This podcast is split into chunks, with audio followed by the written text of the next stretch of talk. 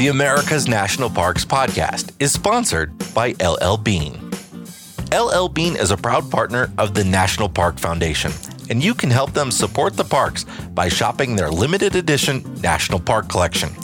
Every time you purchase products from the National Park Collection, which includes totes, shirts, hats, patches, and more, you're helping to protect, restore, and improve parks throughout the U.S.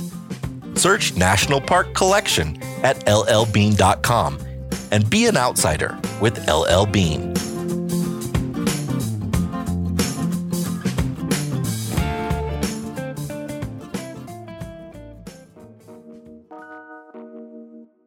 Congress is on the verge of passing a major piece of legislation that will drastically improve public lands by addressing a serious issue that's been facing the national parks and national forests and other federal land agencies the maintenance backlog. Today on America's National Parks, we talk about the Great American Outdoors Act, which has huge bipartisan support, and what it means for our national parks. I'm Jason Epperson.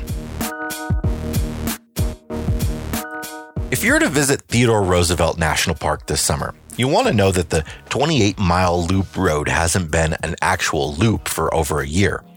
A 4.5 mile section of the drive in the south unit of the park is closed to motor vehicles indefinitely due to erosion failure, meaning that you have to turn around when you reach the gated end, doubling the length of the drive and blocking off some great hiking and overlooks. Roads in the park are frequently in need of repair as the Badlands formations erode easily. It's part of what makes the park so beautiful.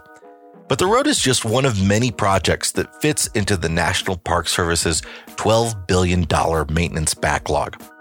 And as erosion continues, the repair project will just become more and more expensive. Shenandoah National Park uh, is responsible for maintaining a 105 mile long uh, route, the Skyline Drive, which was built in the 1930s by the Civilian Conservation Corps. That's Marcia Argust from Pew Charitable Trusts. It's a beautiful drive uh, with stone walls and bridges and culverts, but you know, very tough to maintain, and that costs money. Um, in other places like Yellowstone, uh, there's ranger housing that's 50 years old and that's falling apart. Again, that costs money to maintain. Uh, people don't think about facilities um, that aren't very sexy, uh, but are necessary for visitors. In Mammoth Cave in Kentucky, there's a, a sewage system that's right above the cave system, and it's you know, again, decades old and it's leaching into the cave system and creating a visitor safety issue.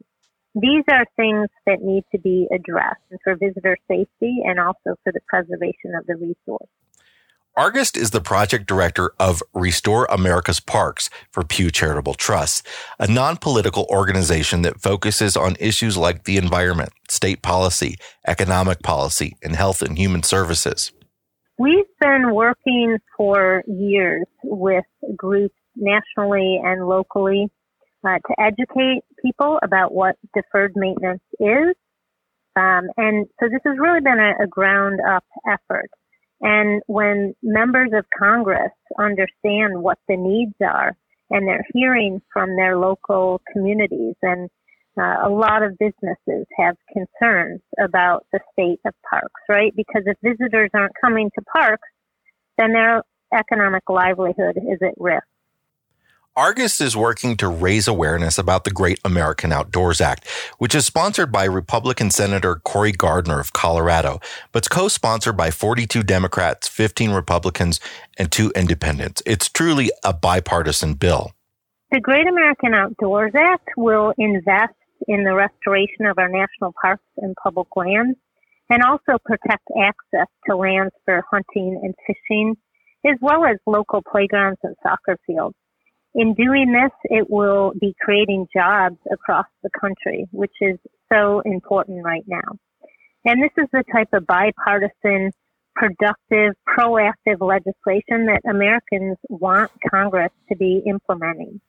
The act had some major traction earlier this year until the coronavirus hit, which rightly refocused legislative attention. But now it's back on track, and receiving even more support because the money could help put Americans without jobs back to work, just as some of the programs during the Great Depression did. The issues that this bill addresses have been around for decades, but I think um, certainly they are top of mind right now. I think with the pandemic, certainly people um, have a heightened awareness about the values of our public lands, even if they're only getting out in their own backyards or their neighborhood. I think they understand the importance of nature. And that's not just the inherent value of lands, but also the economic value. Our parks are economic engines for local communities. And those communities are really hurting right now. Parks alone generate $20 billion in spending for local towns and cities that surround them. And that leads to 330,000 jobs each year. That's just parks. When you expand to include forest lands and refuge systems and the recreation industry as a whole, that's contributing $778 billion in national economic output each year and 5.2 million American jobs. So if Congress moves forward to enact this bill, then they will be creating more jobs by fixing public infrastructure, park infrastructure, but they'll also be sustaining these existing jobs. So, how did we grow a backlog of maintenance expenses in the National Park Service to $12 billion?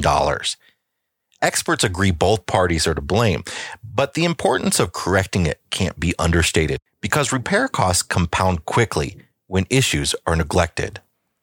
So, if you include the Forest Service, the Bureau of Land Management, uh, the forest lands, the backlog is probably closer to 19 or 20 billion dollars. The Park Service has the greatest backlog because it has more facilities, more historic structures, more roads, uh, more campgrounds, um, and it's getting more visitors by far. The Park Service gets over 315 million visits each year. So that's why the numbers are higher for the Park Service what's led to the point of this backlog? I think that's a number of reasons, right? The Park Service is over hundred years old. So think about a person that's hundred years old, right? Their body's going to start to give out on them a bit. So facilities that are over 50, 60, 70 years old, they start to deteriorate. It's not just historic buildings, but there are water lines and sewer systems in parks that are that old as well. They have a, a finite life system and, and they've reached the end of that life cycle.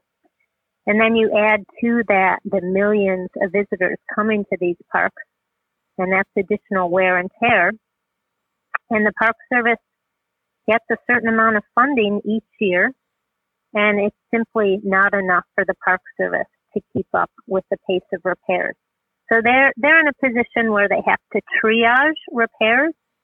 They have to take care of, of the most serious needs, which means that certain things are left in disrepair, and those things will get uh, worse, and they become more expensive to fix. So you're in a situation where costs will increase each year. The Great American Outdoors Act will begin to address these issues, but it won't cover them all. The legislation will direct up to $6.6 billion over five years to priority needs in the parks and nearly $3 billion to other public land agencies.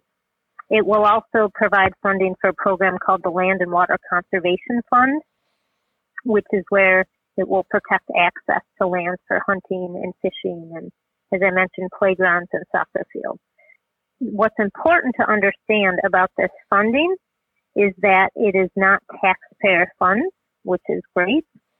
And the $6.65 billion for parks, that will address the priority needs, the most important repairs facing our, our parks, so that the, the Park Service can tackle those issues that are most serious for visitor safety or you know, those roads that need to be fixed now so that they can maintain access. It'll really give the Park Service a leg up to address the most serious repairs.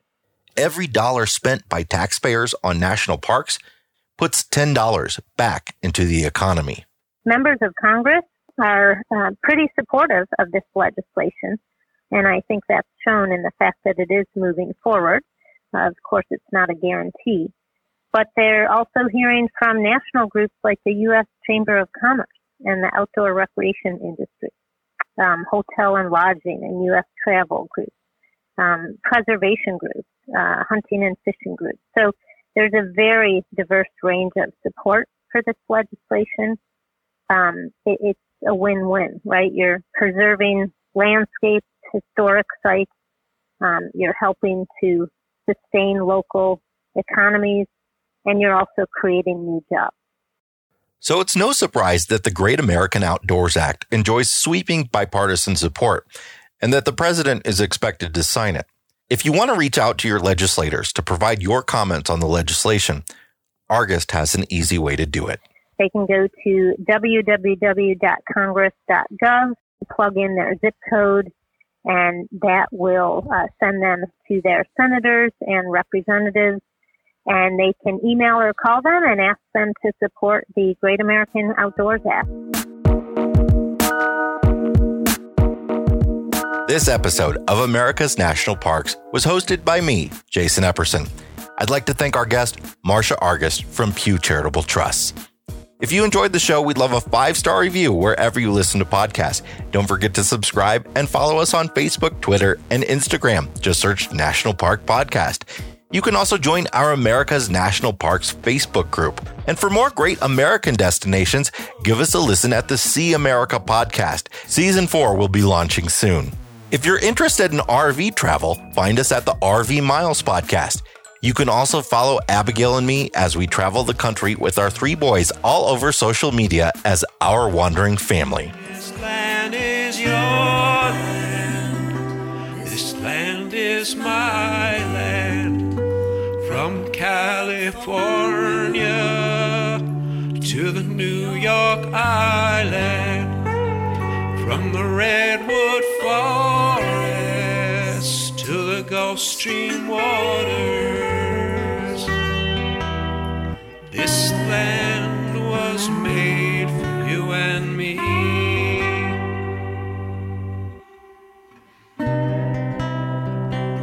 Today's show was sponsored by LL Bean. Follow the hashtag Be an Outsider and visit llbean.com to find great gear for exploring the national parks.